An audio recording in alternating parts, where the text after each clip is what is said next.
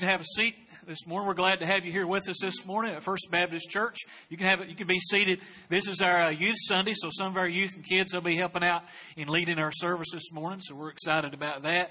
And uh, one of the first things we're going to do this morning is have our Bible drill kids come up. So you guys, they have a presentation for you and something to let you know about. And so uh, we want you to listen carefully as they come. You guys ready? Our theme this year for Bible Drill is Bible Drill on Mission 3, Building a House of Orphans. As we learned verses, key passages, and the books of the Bible, we each built our houses on the bulletin board. More importantly, we are trying to raise money to build a house to build a house for orphans in Kenya, Africa. Africa. Victorious Children's Home was started by Vicky Adundo, who has been here at First Baptist Church several times. These pictures on the screen are of Vicky when she was here last spring. The house that the orphans are in now was built for 40 kids. There are now almost 150 living there. 2018 has been a very hard year for Victoria, Victorious Children's Home. There has been much illness, including hospital stays, doctor bills, and medicine to pay for. There is even a death. They also pay for the education of the kids. This includes the cost of the school, the uniform, shoes, and books. With all these extra expenses, they have had to borrow from the building fund and even go into debt. While the building has been started, there is still much work to be done. Even though they have all these expenses, they are still reaching out to almost 80 kids every other Saturday. They serve them a hot meal, clean them up, dress their wounds, and share the love of Christ. Please pray for Vicky and all their needs for the orphanage. In addition to praying, we would like you to give we would like to give you the chance to help them by giving money. At the end of today's service, several Bible drill kids will be standing in the back of the church for if you would like to help build a house for orphans, you are invited to drop some money into the offering plates and we will send it to Vicky. Thanks for your prayers and support. All right, guys. Thank you very much. Hey, Lydia. Lydia Frills, come here. Lydia. All right. So as you heard this morning, the Bible Drill kids are uh, in our Bible Drill ministries collecting money for the orphanage in Kenya, and so uh, you can there'll be a special offering after the service is over this morning. You can give to that as you feel led to this morning. Lydia Frills has uh, she baked some pumpkin muffins and uh, to raise money for the orphanage this morning that several of you purchased and donated money for, and so she was able to raise hundred dollars for the orphanage this morning. So I just wanted to recognize that. All right. She must have wonderful parents. All right. You can be seated. All right. Um, now, we got a special uh, event coming up here next Sunday morning. Uh, will be our Christmas program. This year it's entitled Star Trips. We kind of gave you a flavor of that last Sunday, and we want to say a little bit more about that this morning. So, you guys ready to, for that right now? Okay, here we go. Amen. You can be seated. Right now, a couple of our young people are going to come and read scripture and pray for us. Two brothers, actually, Blake and Dirk Kite, are going to come. As they're coming, uh, so a lot of you have asked about Tim Lastwell, our minister of music. You see, he's still not up here this morning, but uh, but he is here. He's back in the sound booth actually this morning. So let's uh, let's express our appreciation to Tim and our uh, continued praying for him as well. He's healing from a serious bout of uh, with his appendix. That's still going to have to have something done about that later, and he's recovering and uh, should be able to participate in our Christmas program next next Sunday. So we're looking forward to that. Glad to have you back, Tim. All right, guys. I will be I will be reading from Isaiah 40 starting in verse 21. Do you not know? Do you not hear? Has he not been told you from the beginning? Have you not understood from the foundations of the earth?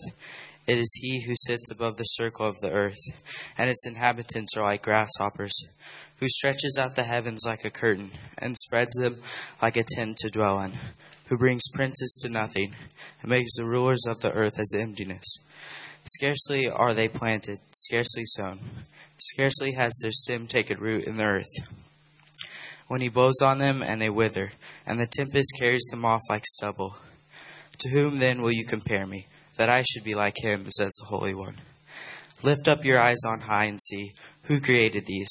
He who brings out their host by number, calling them all by name, by the greatness of his might, and because he is so strong in power, not one is missing. Why do you say, O Jacob, and speak, O Israel? My way is hidden from the Lord, and my right is disregarded by my God. Have you not known? Have you not heard? The Lord is the everlasting God, the creator of the ends of the earth. He is not faint or grow weary. His understanding is unsearchable. He gives power to the faint, and to him who has no might, he increases strength. Even youths grow tired and weary, and young men stumble and fall. But those, wait, but those who wait for the Lord shall renew their strength. They shall mount up with wings like eagles. They shall run and not be weary. They shall walk and not faint. Uh, let us all pray. Uh, Lord Jesus, uh, thank you for letting us come here together today to uh, honor and serve you, Lord, and uh, help us to really understand the message today and uh, help whatever Pastor Steve is saying, help us to be able to use it throughout the week, and just help us to give honor to you. In Jesus' name, amen. Thanks. Right now, uh, our uh, some of our junior high kids are coming to collect this morning's offering, and as they're coming, uh, some of our other young people, some of the Fowler family, are coming to uh, play for us this morning.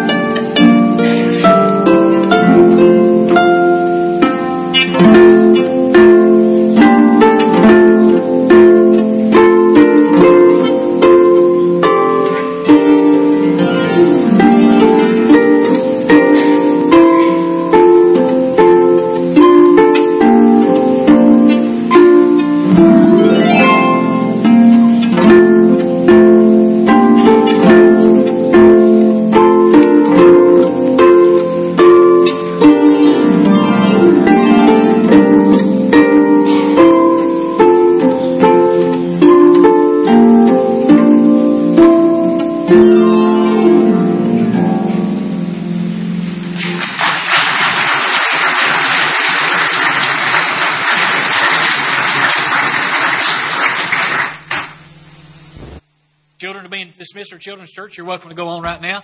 As they're going, uh, Noah Knapp is going to come and share testimony. Oh, do you want to use it?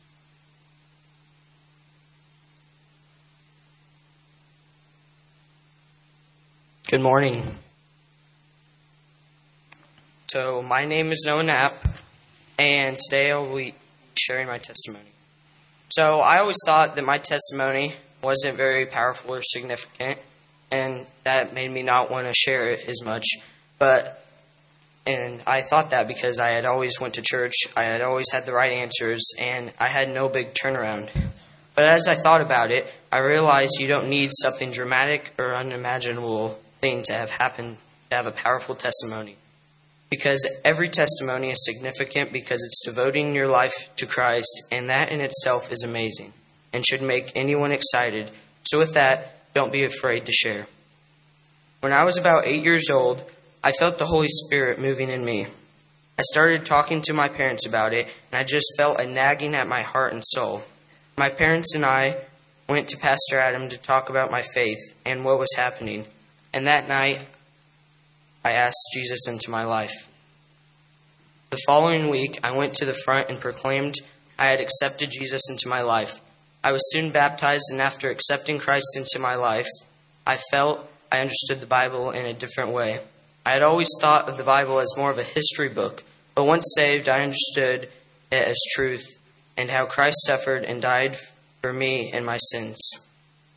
The Holy Spirit is showing me how God is in everything and how amazing He is. I'm thankful for my parents, my Sunday school teachers, and youth leaders for helping guide me, me through my Christian walk. In the end, every testimony is significant, and coming to Christ is honestly the greatest thing that could ever happen. And I'm going to read Psalm 119, 29.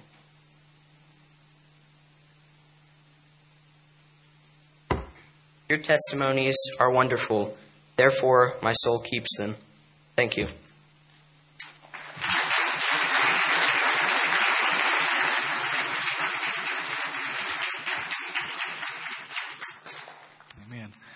Thanks, Noah, and I appreciate all of the young folks that are helping out in the service this morning and doing different things. Church, we are thankful for our young people and our children. Amen. And and especially thankful for you parents that are doing the primary work of discipling your children in the home. And uh, our job as a church is not to take, not to be a substitute for that, but uh, but to come along beside you and help reinforce what you've been charged to do already. And uh, so I'm so thankful for the ministries in our church, like the Bible Drill Ministry, Awana that meets on Wednesday nights, the Catalyst Senior High Ministry, the Junior High Ministry. Uh, there's others that I'm not even mentioning right now, Bible School and other things that take place throughout the year. So uh, so thank you all for those that work in the nursery for all the hard work and dedication you do to help us disciple this uh, this generation for for Jesus. Well, I want to ask you to take your Bible this morning and turn with me to Matthew chapter 9. Matthew chapter 9.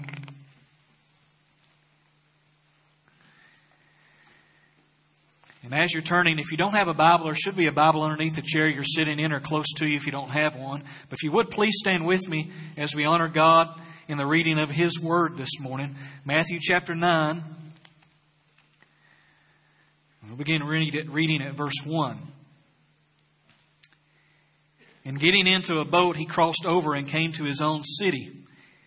And behold, some people brought to him a paralytic lying on a bed. And when Jesus saw their faith, he said to the paralytic, Take heart, my son, your sins are forgiven. And behold, some of the scribes said to themselves, This man is blaspheming. But Jesus, knowing their thoughts, said, Why do you think evil in your hearts? For which is easier to say, Your sins are forgiven, or to say, Rise and walk? But that you may know that the Son of Man has authority on earth to forgive sins, he then said to the paralytic, Rise, pick up your bed, and go home. And he rose and went home. When the crowd saw it, they were afraid, and they glorified God who had given such authority to men. Verse 9. As Jesus passed on from there, he saw a man called Matthew sitting at the tax booth, and he said to him, Follow me. And he rose and followed him. And as Jesus reclined at table in the house, behold, many tax collectors and sinners came and were reclining with Jesus and his disciples. And when the Pharisees saw this, they said to his disciples, Why does your teacher eat with tax collectors and sinners? But when he heard it, he said, Those who are well have no need of a physician, but those who are sick. Go and learn what this means. I desire mercy and not sacrifice. For I came not to call the righteous, but sinners. Verse 14. Then the disciples of John came to him, saying, Why do we and the Pharisees fast, but your disciples do not fast? And Jesus said to them, Can the wedding guests mourn as long as the bridegroom is with them? The days will come when the bridegroom is taken away from them, and then they will fast. Verse 16. No one puts a piece of unshrunken cloth on an old garment, for the patch tears away from the garment, and a worse tear is made. Neither is new wine put into old wineskins. If it is, the skins burst, and the wine is spilled, and the skins are destroyed. But new wine is put into fresh wineskins, and so both are preserved. Verse 18. While he was saying these things to them, behold, a ruler came in and knelt before him, saying, My daughter has just died, but come and lay your hand on her, and she will live. And Jesus rose and followed him with his disciples. And behold, a woman who had suffered from a discharge of blood for twelve years came up behind him and touched the fringe of his garment. For she said to herself, If I only touch his garment, I'll be made well. Jesus turned and seeing her said, Take heart, daughter, your faith has made you well. And instantly the woman was made well. Verse 23. And when Jesus came to the ruler's house and saw the flute players and the crowd making a commotion, he said, Go away, for the girl is not dead, but sleeping. And they laughed at him.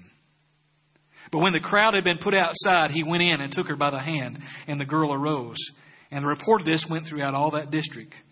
Verse 27 And as Jesus passed on from there, two blind men followed him, crying aloud, Have mercy on us, son of David. When he had entered the house, the blind men came to him, and Jesus said to them, Do you believe that I'm able to do this? They said to him, Yes, Lord.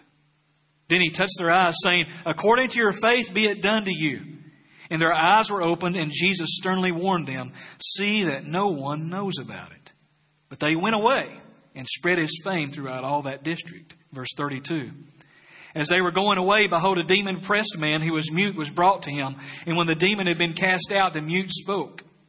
The mute man spoke, and the crowds marveled, saying, Never was anything seen like this in Israel. But the Pharisees said, He cast out demons by the prince of demons. Let's pray together. Our Father, we thank you that we can meet together on this first day of the week and remember that our Savior has not only died for our sins, but has risen again, and He is coming again. And indeed, it is a season for rejoicing. Father, we ask this morning that you would remind us of this great truth of who Christ is and what He has done to the praise of your glorious grace. Work this way in our hearts that we might rejoice in you. Work this way in the hearts of unbelievers who are not here that they might see the truth of the gospel even for the first time, as Noah spoke about this morning. That their hearts might be opened, their eyes, spiritual eyes, might see the beauty of the gospel, the ugliness of their sin, and turn and put their faith in the Lord Jesus Christ. We ask these things in Jesus' name. Amen. You can be seated. So, what kind of mood are you in this morning, or what kind of mood did you wake up with this morning? Perhaps some of you woke up this morning and you saw the sunshine coming out after a little bit of a gloomy day yesterday, and, and just things are going so well for you. Perhaps uh, you began to sing, The hills are alive with the sound of music. Maybe that's just how you felt this morning. I know I had someone come in and talk to me this morning and said, Preacher, God's doing so, so many good things in my life right now. I am just, I'm feeling, this is just about the best morning I've had since I've been coming here in a long time. God's just doing such good things. And I was encouraged to hear that. I said, I want to, I'm just glad I can rejoice with you. The Bible says when one rejoices, we rejoice with them. When one suffers, we suffer with them. But I imagine for many of us, we didn't wake up singing The Hills Are Alive with the sound of music this morning. Perhaps on your way to church, you yelled at the kids, you kicked the dog, you ran the stoplight, and now we're coming to church, and the preacher's standing up, and the singers are standing up and saying, Let's sing. And that just doesn't quite match how you're feeling right now. Jesus comes and he preaches this message of repentance. He says, Repent. Stop what you're doing. Turn around. And rebels don't want to be told to do that. And so Jesus says with authority that he has come to fulfill the law. And he says that in the Sermon on the Mount. He proves his authority to command people to repent and turn around by the words he says on the mountain. But then he comes down from the mountain and he proves his authority by the works that he does. And what Matthew does in Matthew chapter 9, Matthew chapter 8 and 9, is he's taking nine different miracles that Jesus has done, inspired by the Spirit. He's arranging them, not necessarily chronologically, but he's arranging them to show us that Jesus has authority over all things. And he has authority to say, repent, stop what you're doing, turn around. He proves it by his words he says and by the works that he does. And because of that, because he proves this authority that he has and all these miracles that he does, the arrival of Jesus is a time for rejoicing. There's a question the disciples asked. We read it in here in John chapter 9 a while ago. The disciples of John the Baptist asked, Lord, why, why aren't your disciples fasting like we and the Pharisees are? And Jesus' reply was, This is not a time for mourning, for fasting, for longing for Messiah to come like you once did because He's here. Emmanuel, God with us. This is not a time for mourning. This is not a time for fasting. This is a season for rejoicing that He has come. The arrival of Jesus is a time to rejoice because He comes with authority over everything that causes us not to rejoice. Amen? And he's proving that by the things that he's doing. He's saying to the leper, as we saw last Sunday in Matthew chapter 8, he says to the leper, Be clean, right? He says to the centurion, Go home. Your servant is healed. He says to Peter's mother in law, Rise up, get up. And she starts serving because she's healed. He says to the storm in Matthew chapter 8 that's raging, Be quiet. And it's still. And he says to the demons in the, inside of that, those two men in Matthew chapter 8, Get out and they go. He has authority over all things. And it just continues here in Matthew chapter 9. Jesus has authority over all things. It's a time to rejoice because he comes with authority over everything that causes us not to rejoice. And we see it over and over and over. His authority over demons, his authority over nature, his authority over sickness, his authority over even death here in Matthew chapter 9. So, what is the number one cause of not rejoicing? Some of us come this morning and we're having a hard time not rejoicing because of relationships. Maybe if you had a number one thing that's causing you not to rejoice right now in your life or at particular times in your life, you might say money. Finances are hard right now. I don't know how I'm going to be able to really have a nice Christmas. How are we to find that for our children or our grandchildren or for our family? It's causing me not to rejoice. Or maybe health comes to mind. That's causing you not to rejoice because of health concerns you have for yourself or your family. Or relationships. Maybe that's the number one thing on your list, causing you not to rejoice. Certainly, when we're not getting along with people we're supposed to care about and, and want to care about, or are treating us wrongly, people that should be caring for us, it's going to cause us not to rejoice like we should. Maybe we don't feel successful. Maybe we've experienced the death of a loved one, or just the fact that we'll be celebrating Christmas without a loved one present again causes us not to be able to rejoice like we should. But what is the number one thing that would cause us not to rejoice? What's the worst thing that could happen to cause us not to be able to rejoice? It's sin. Sin separating us from God. To be unforgiven to be dead in our sin with no hope. That's the thing that would cause us to not rejoice the most. It's the root of all these other things. The reason there's suffering, sickness, sadness, lack of good relationships, all these things we just talked about, death in the world, it's because the root of that is we live in a sinful world. Here's the good news, church. This number one cause of all these things that Jesus has authority over that too forgiveness. This is a time to rejoice. This is a season for rejoicing. The arrival of Jesus is a time to rejoice because he comes with authority over everything that causes us not to rejoice. Number one, because Jesus comes to forgive. He's healing. He's doing wonderful miracles over things that are causing people not to rejoice in their life. But the thing that would cause us not to rejoice the most, He's got authority over that too. He has authority to forgive. Jesus forgives sinners. And so here, in the first few verses of Matthew chapter 9, we see Jesus arriving on the scene. There's this house. And there at that house, there are four men. Another gospel in Mark tells us the four men are standing on the rooftop. Can you see those guys, those knuckleheads standing on the rooftop? And they got somebody with them. Jesus is inside of the house and he's preaching. And all of a sudden, the hole opens up in the home, and this man is lowered. What's wrong with this man? He's paralyzed. He can't walk maybe we're going to see Jesus do one of those miracles we've been hearing about. He's about to say something to the man. What's he going to say? Look at your Bible. Verse 2, the end of it. Take heart, my son, your sins are forgiven. What? We thought he was going to tell him he's healed. Rise up and walk. Come on, that's what we want. Your sins are forgiven. And you hear the murmuring in the back of the room blasphemy. Who can forgive sins but God alone? Who does he think he is? God or something? And Jesus says, knowing the evil of their hearts, verse 5, for which is easier to say, Your sins are forgiven?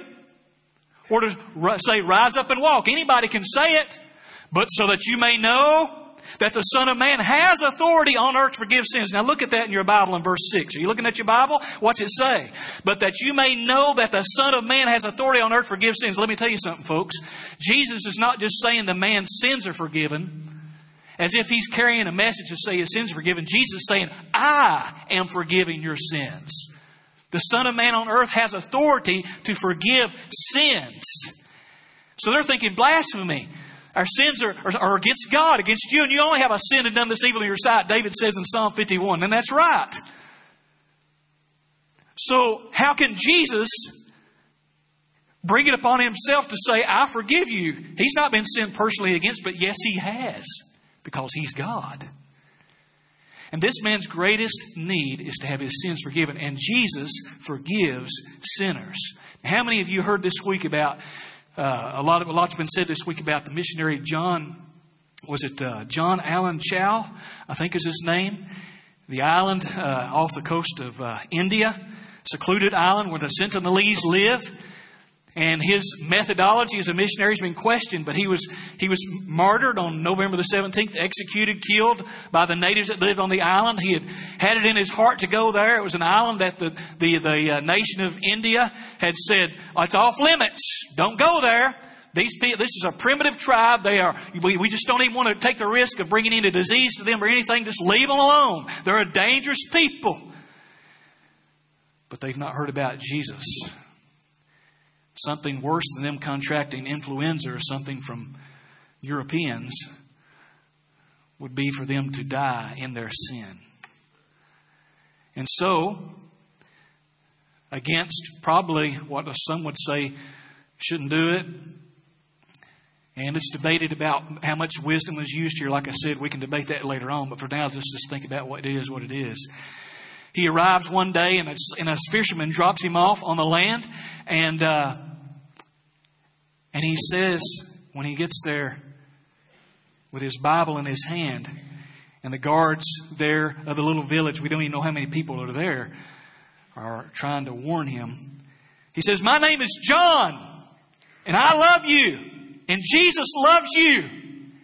I don't know if he said much more than that or intended to or not, but about that time, one of the boys on the island took his primitive bow and shot at him and hit the man's hit, hit John's Bible. Twenty six year old young person hit his Bible, and so he left. Then he went home and read it, wrote an eighteen page letter about how he didn't want to die. He wanted to be able to live for Jesus, but he felt compelled to go, and he went back the next day. Then later, it was seen his body being dragged along the beach. He'd been killed. Now, when John Allen Chau went, and I don't know if I would agree with all of his theology about on some things based on where I know he went to school and so forth, but he believed that Jesus forgives sins, and that's what he went to tell him about. And he went there and he told him about Christ. He didn't go and say, My name is John, and I've got some sewing supplies here for you. This is good news. I've got some modern technology to share with you. Or he didn't say, Good news, Jesus can heal you of your cancer or put your marriage back together. Is that what missionaries say when they go to hard places? I mean, we, we can say that. Sometimes God does those kind of miraculous things today. But no, the, the good news, the primary thing we go to share with people is that Jesus can forgive you of your sins. It is the number one thing that must be taken care of in a person's life, in your life. And so as we come with these different emotions this morning, we didn't wake up saying the hills are alive with the sound of music. We got all these emotions and moods and feelings and problems going on in our life. We come this morning as Christians knowing that the worst thing that can happen to us is not going to happen if we're trusting in Christ. So we rejoice. It is a time for rejoicing. Even though Jesus is now left and gone back into heaven, He's coming back. It's a time for rejoicing because we look back on the cross and know what He's done. Jesus comes to forgive. Jesus forgives sinners. Jesus calls sinners to follow him. So in the next scene, this scene with sinners, in verse 9, we see Matthew. You look in your Bible in verse 9, he's sitting at a tax booth. He's like a crooked IRS agent. And he's at the tax booth and he cheats people out of money. He's a Jew, but he's befriending Gentiles. He's despised by his own people. And they look at him and he say, he is a sinner. He's like one of the Gentiles. And Jesus says, Follow me. And he rose and followed him. Jesus forgives sinners, and Jesus calls sinners to follow him. Then we go to the next scene where Matthew is so excited. We're told in, in the other gospel accounts that it was Matthew who hosted a party in his home. And we look at it in verse 10, and it says in verse 10, as Jesus reclined at table in the house, behold, many tax collectors and sinners came and were reclining with Jesus and his disciples. But look at verse 11. When the Pharisees saw this, they said to the disciples, Why does your teacher eat with tax collectors and sinners? What's he doing? He's eating with tax collectors and sinners, but you see, Jesus, He forgives sinners. He calls sinners to follow Him, and Jesus associates with sinners. It, it, requires that. If He wants to forgive sinners, if He wants sinners to follow Him, He must associate with sinners. And so He does. And it puzzles the Pharisees, it puzzles the Jewish piety.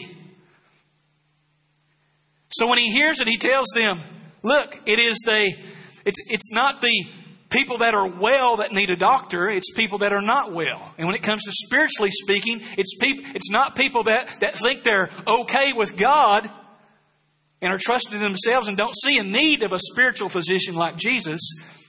It's people that understand that they've sinned against God and are not self righteous. And we're not saying everybody that was invited to the home got saved that day. All I know is that Matthew was throwing a party and he was pointing people to Jesus, literally.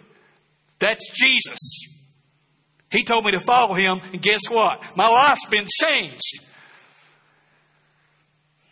So he says, Jesus says to them in verse 13, Go and learn what this means, he says to the Pharisees. I desire mercy, not sacrifice. He's quoting from the book of Hosea. He's saying, Look, I'm not after your religious dedication to things that you say we're supposed to do and go through this list. I'm after your heart. I'm after someone who's been changed on the inside. And as a result, any sacrifices that are made are, are, made because not to earn anything from God and say, I did this, and therefore, God, you must accept me. But God, you've accepted me by grace. And I'm so thankful. And my response is, my life. I want to follow you. Jesus comes to forgive. He forgives sinners. He calls sinners to follow him. He associates with sinners. So Matthew throws a party. He points people to Jesus. What's that mean? Let's just take a moment to say this. Maybe we ought to throw a party for and point people to Jesus. We need to be a church that associates with sinners. We don't want to join them in their sinning. We still sin enough as it is, right? And struggle with it. But we do want to be the kind of people that associate with sinners and not think that we're above being around certain kinds of people or give that kind of vibe as a church family. So maybe one of the things you should think about doing during this particular season is think about some neighbors that are unchurched or lost and throw a party. Uh, I'd say have a barbecue, but that might be a little cold for that, but have some people over to your house that are unsaved, unchurched, and just point them to Jesus. Love on them. If you get the opportunity in that particular context while you're sitting there, and religion, faith comes up, then, then talk about them with Jesus. Or at least, at least let that be a starting point for future converse, spiritual conversations. Throw a party, point them to Jesus, associate with sinners. People are not going to know they need to be forgiven unless the Spirit shows it. And the Spirit's going to show it to them as we go to them and tell them. We, as believers, have the very best gift that could possibly be given to anyone. Amen. And that's this message of forgiveness. I was watching a preview of a documentary. It's about to be released soon called American Gospel. And there was one brief snippet of that film that really caught my attention. And it was the words of an atheist named Penn Jillette, if I'm saying his last name correctly. And this atheist said this. Unbeliever said, How much do you have to hate somebody? How much do you have to hate somebody to believe that everlasting life is possible and to not tell them about that? And you know, that really resonated. With, it, convicted me. The words of an atheist convicted me. Just that, listen to that brief video. And it made me think more evangelistically during the week. I got the best gift. What, what more selfish thing could there, could there be for me not to go and walk in the step, footsteps of Jesus and tell others about Christ? I, and so I was out somewhere at a business, I won't say, and where it was, and, and uh, paying for something, and I thought, oh, I remembered that snippet. And uh, then the fear comes, you know, because I get afraid just like most of us do. And but it but it led me to open up my mouth and talk to this this lady about the Lord and, and about about the gospel in a limited way. We've got the great what what what's keeping us from just telling people listen, I, I hear your problems and see everything that's going on in your life, but let me tell you the best, the best news you could possibly hear. That Jesus will, Jesus will forgive you and make you right with Him. It doesn't matter who you are or what you've done, He will. All the other things He'll take care of either now or one day He will for sure in heaven. But the best thing you can have right now is a relationship with Him. So Jesus comes to forgive. It's a time to rejoice. Amen. Amen. Because he comes with authority over everything that causes us not to rejoice. Namely, the root of that is that it is sin that causes all the suffering, and he takes care of that. As old Barney Fife says, he nips it in the bud. Right? Number one, Jesus comes to forgive. Secondly, and finally, Jesus changes why we fast. You say, Preacher, what do you mean? What is fasting? Fasting is going without eating. It's an expression of longing for the kingdom of God to come. We talked a lot about that last January when we were preparing for our prayer week. Fasting is expression of longing for God's kingdom to come. And so there's this hymn, Oh come, oh come, Emmanuel. Y'all sing with me. And ransom captive Israel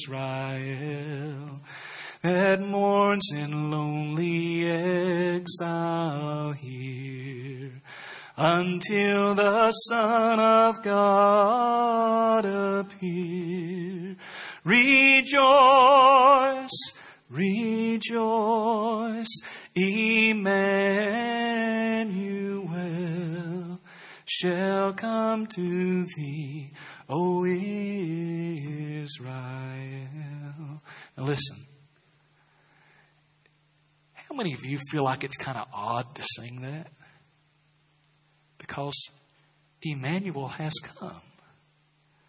Now, this is the first day of Advent, so we sing that song the first day we remember his first coming. And so we're singing that song identifying with Old Testament Israel and how they were in exile because of their sin. They were longing for Messiah to come. And so they were mourning. And a lot of times they would fast as an expression of their longing for God's kingdom to come, Messiah to come and restore the kingdom. And so I say it seems kind of strange almost to sing that song, even though we do, and I, and I enjoy doing it. And they rejoice, anticipating that He's coming, but we, He has come.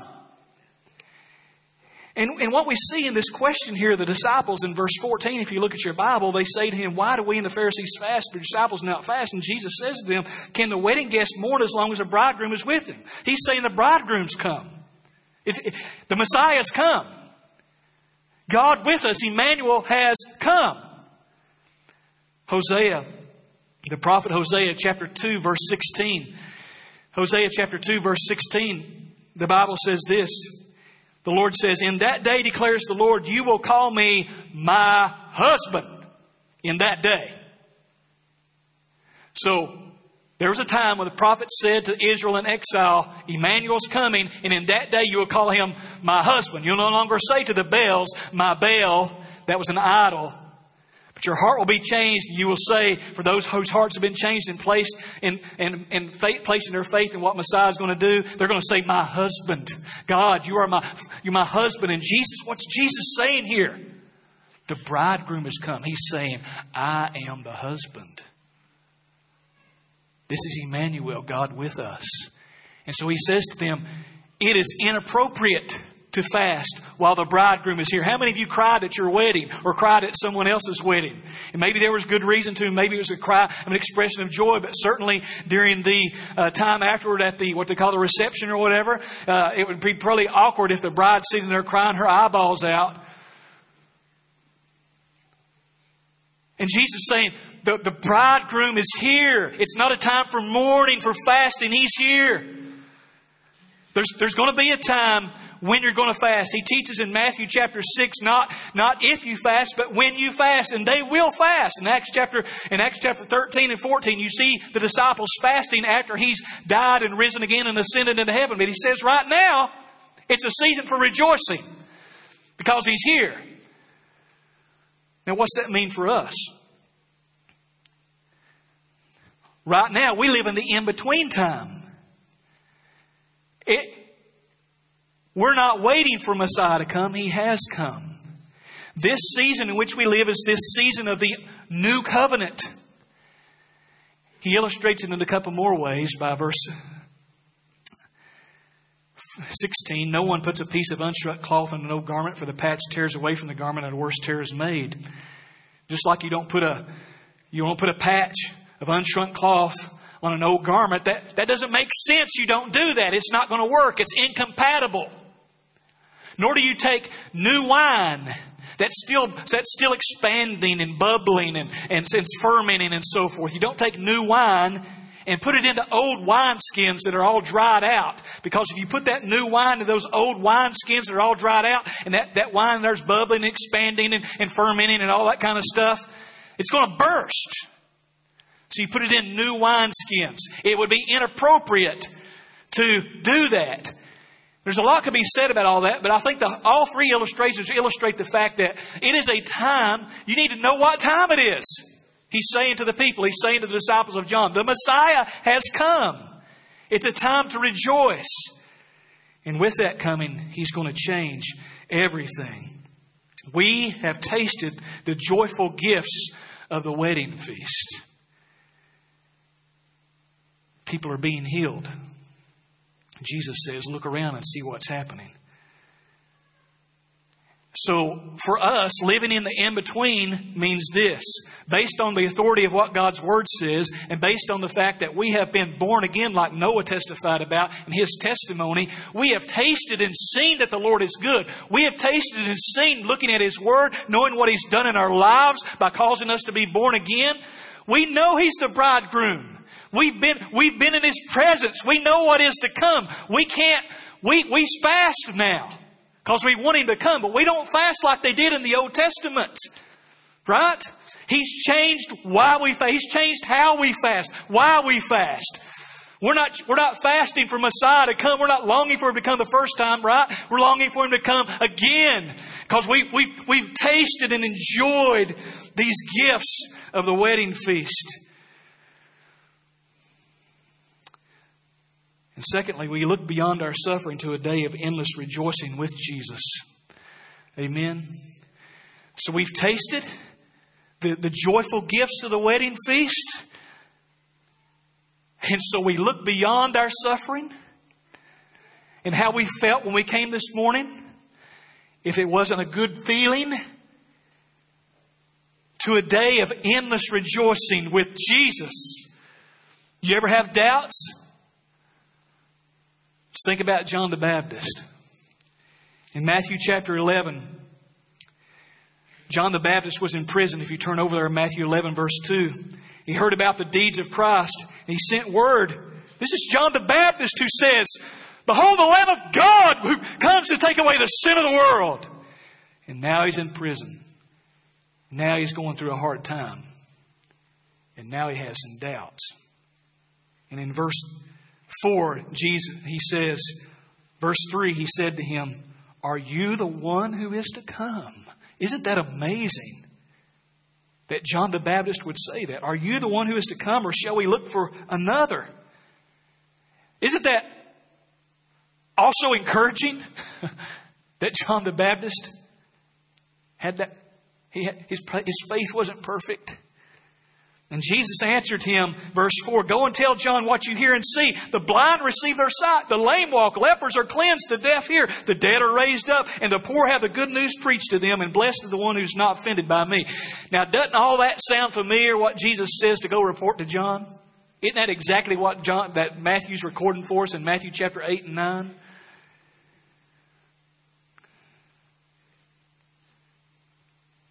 So, verse 18, while Jesus is answering the disciples of John, it says in verse 18, if you look at your Bible, while he was saying these things to them, there's this ruler who comes up, this ruler of the synagogue. We find out in other gospel accounts that this, his name is Jairus, and he has a daughter, and, and she's 12 years old. And he says that she has just died. And if you walk on through the text, you're going to see Jesus on his way to the home. And you're going to hear people wailing and mourning because she has died. But before he gets there, there's this woman who comes up who's, who's had an issue of blood. We don't know exactly what that means, but nobody's been able to heal it. She's had it for a long time. And because of that, she was not only in physical pain, she would have been ceremonially unclean. She reaches out and touches, touches the hem of his garment. He says, Daughter, your faith has made you well. She's healed. Then he goes to the home where there's wailing and there's mourning. And he says, What? The girl is not dead, verse 24, but sleeping. And what do they do in the next verse? They laughed at him. They laughed at him. And so he, he says, just have the parents come in, just, just a small group, and puts everybody out. And he takes her by the hand and raises her up. You see what Jesus is doing? He's telling the paralytic to stand up. He's telling the girl who's been dead to wake up. He tells this woman with this, this issue of blood that she's been healed. He says in the next few verses here to the, the blinded eyes of these two men who cry out, Have mercy on us, son of David, in verse 27, 28, 29. He says, Blinded eyes, open up. And he says to the man possessed by a demon, afflicted by a demon, whose mouth is closed, he's mute, he says, Speak up. And he talks. He's showing he has authority over everything. And what's the response in verse 33 by the people? When the demon had been cast out, the mute man spoke, and the crowds marveled, saying, Never was anything seen like this in Israel. The whole message is this there have been a lot of prophets that have been raised up in Israel, but they've never seen a prophet like this before who can even raise the dead, who can cast out demons, who has authority over everything. So, what we know is by looking at what Scripture says and what God's promised and what He's done in our life, we look beyond our suffering. Like and, and realize that there's a day coming when all of these things that Jesus did when he walked here on earth, that he occasionally even does now while we're here on this earth, because we, we know that the Lord does miracles. I mean, Lori Fowler's sitting here this morning, praise the Lord, and, and some of y'all are here this morning, praise the Lord, and God's healed, done miraculous things in your life, and none of us that are here are, who are born again are dead in sin anymore. That's the greatest miracle, right? And so we're looking forward to the day to be in His presence. We, we, look, so we look beyond our suffering to that day of rejoicing. When we'll be there, we join First Peter, the, the saints of First Peter, who say we rejoice with joy inexpressible and full of glory, even though we haven't seen Him. We rejoice. And we sing that old hymn, you know, that the dark clouds are, are, are hovering over our lives. We're not, we're not feeling like singing. The hills are alive with the sound of music as we wake up every morning. But we remember the words of the old hymn While we walk the pilgrim pathway, clouds will overspread the sky. But when traveling days are over, not a shadow, not a sigh. When we all, y'all sing with me again, get to heaven. What a day of rejoicing that will be. When we all see Jesus, we'll sing and shout the victory. Brothers and sisters, that's why we say by faith we look beyond our suffering to this day of rejoicing with Jesus. And we say, not just during Christmas time, but at all times on this side of the cross, Jesus has come. And the arrival of Jesus, He comes with authority over everything that causes us not to rejoice. So this is a time to rejoice. All times for believers. Paul said he had to learn to be content in whatever state he was. We learned that type of contentment, that kind of sustaining joy, even with tears running down our eyes. But we have a joy the world can't take away because of what God's promised in, in Jesus by faith. Which leads to the last point I want to share with you. The joy of Jesus' authority is received by faith. Amen? It's not received by impressing Him with all the things we do for God, with all the things we think God might require of us. In fact, to do that would be blasphemous to God. All that is available to us is a gift received by faith. If you walk through the text, you see it emphasized over and over and over to the paralytic. He looks at the paralytic's friends and he says, when he sees their faith. When he talks to Jairus, the, the man whose daughter had died, the man says, implying his faith, he says, Come, lay your hands on her and she'll live. He believes, he has faith. Jesus says to the woman who has the issue of blood, Your faith has made you well. He says to the men who are, who are blind, He says, Do you believe? He says, According to your faith, be it done to you. And He says, It's implied in the faith of those who bring the man who, who's mute and oppressed by a demon. They brought it him to Him, they had faith. So, what you're seeing, the joy of the gifts of Jesus' earthly ministry, I was here, it's received by faith. Such is true for us now. It's received by faith and by faith alone.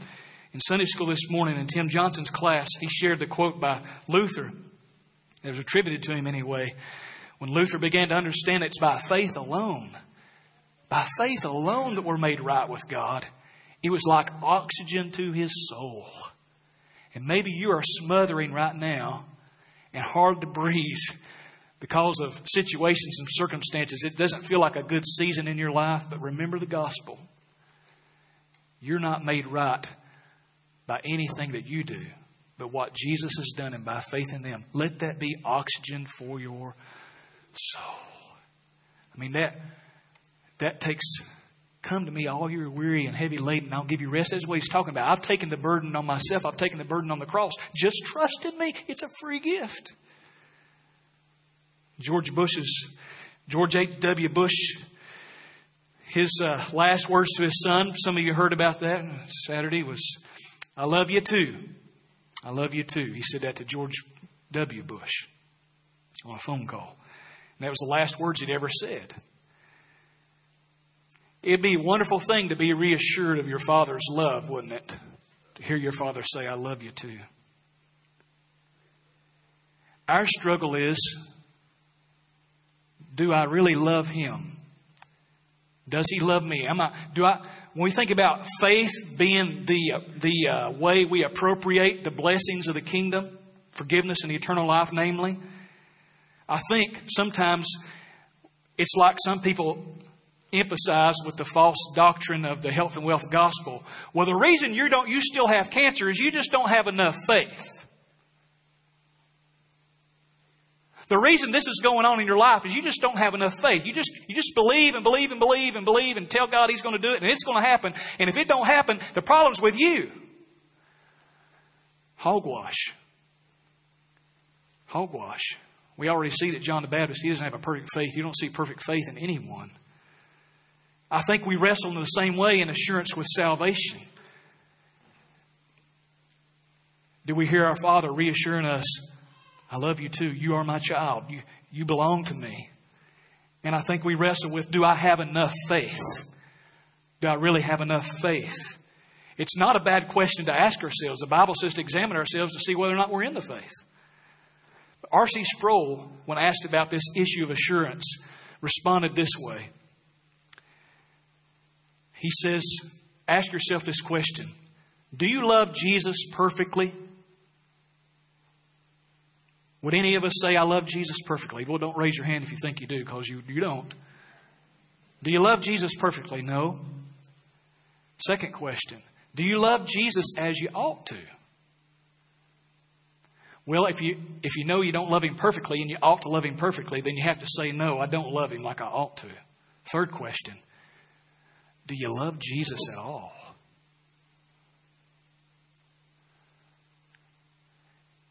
And if someone who is dead in sin can say, I'm trusting in Jesus Christ and His death alone for this my salvation. I'm putting my trust in Him. I wrestle and I struggle and I have my doubts like John the Baptist, but yes, I do love Him. Someone who is dead in sin cannot say, I'm trusting in Jesus and I love Him. Though not perfectly and not as I ought, I love Him. That's a miracle. It is an absolute miracle that someone who's dead in sin would say, I truly love Jesus. Now, that needs clarity too, doesn't it? Because we have people in verse 34, like the Pharisees, who flatly reject Jesus, and you know they're lost, so you know they don't have faith. They say, He does this by the prince of demons. Right? But then you have others who are like the crowd. The news about him spreading all over the place. He says in, in the, into the uh, was the blind men. He says, "Don't tell anybody about this because I don't want just a crowd of people following me who have this spurious kind of faith, whose faith is, we love Jesus. Yes, we do. We love Jesus. How about you? I mean, it's all this fans of Jesus. Let's go see the next miracle. Let's be in this environment of excitement and, and so forth. But I'm not going to get in the wheelbarrow, Tim. I'm not going to really follow him. I'm not going to follow Jesus. So when we say, do we love him at all, we mean, do I love him? Is, has he changed my heart? My desire is to follow him. I really do want to follow Christ. When Jesus says repent, in his message of the kingdom, folks, he doesn't say repent and start trying to live under the old covenant again. That was not his message. He was changing everything. That's where he's talking about these old wineskins, new wineskins. He's saying, repent and follow me. And to follow him is to live in the way in which he interprets the law and fulfills the law, is better said, Matthew chapter 5. He didn't come to abolish the law, but to fulfill the law. So the question is Am I trusting in the Lord Jesus Christ and putting my faith and trust in Him and my desires to follow Him the way He says to follow Him? Not, not, not the way the Old Covenant says or not the way I think it ought to be done or the church tells me to follow Jesus, but I'm following Jesus in light of what this Bible says that He's, He said to do. My desires, to, I love Him and I want to follow Him and do what He said to do. Are you placing your faith and trust in the Lord Jesus Christ in that way? And we'd love to talk with you more about that.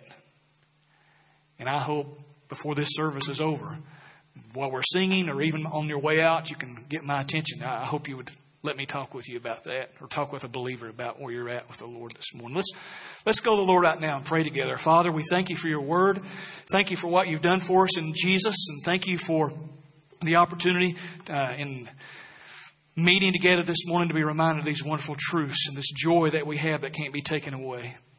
Truly, Lord, no matter what, it is well with our soul. Father, we pray for unbelievers that are amongst us that you would grant them true faith and, and repentance in Jesus.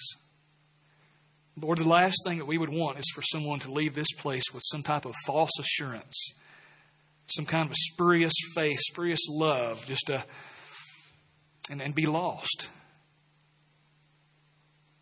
just be religious like the Pharisees. Just kind of do the do what they think's the right things, but no relationship with you. Father, we pray that you grant true faith and repentance this morning. Thank you, Lord, for doing that in so many of our hearts already. We ask it in Jesus' name. Amen. Let's stand together right now and sing together this wonderful hymn. If you'd like to come and pray right now about anything at all, you can come and pray, or you can come and I can talk with you about maybe something going on in your life. But you come as the rest of us stand and sing.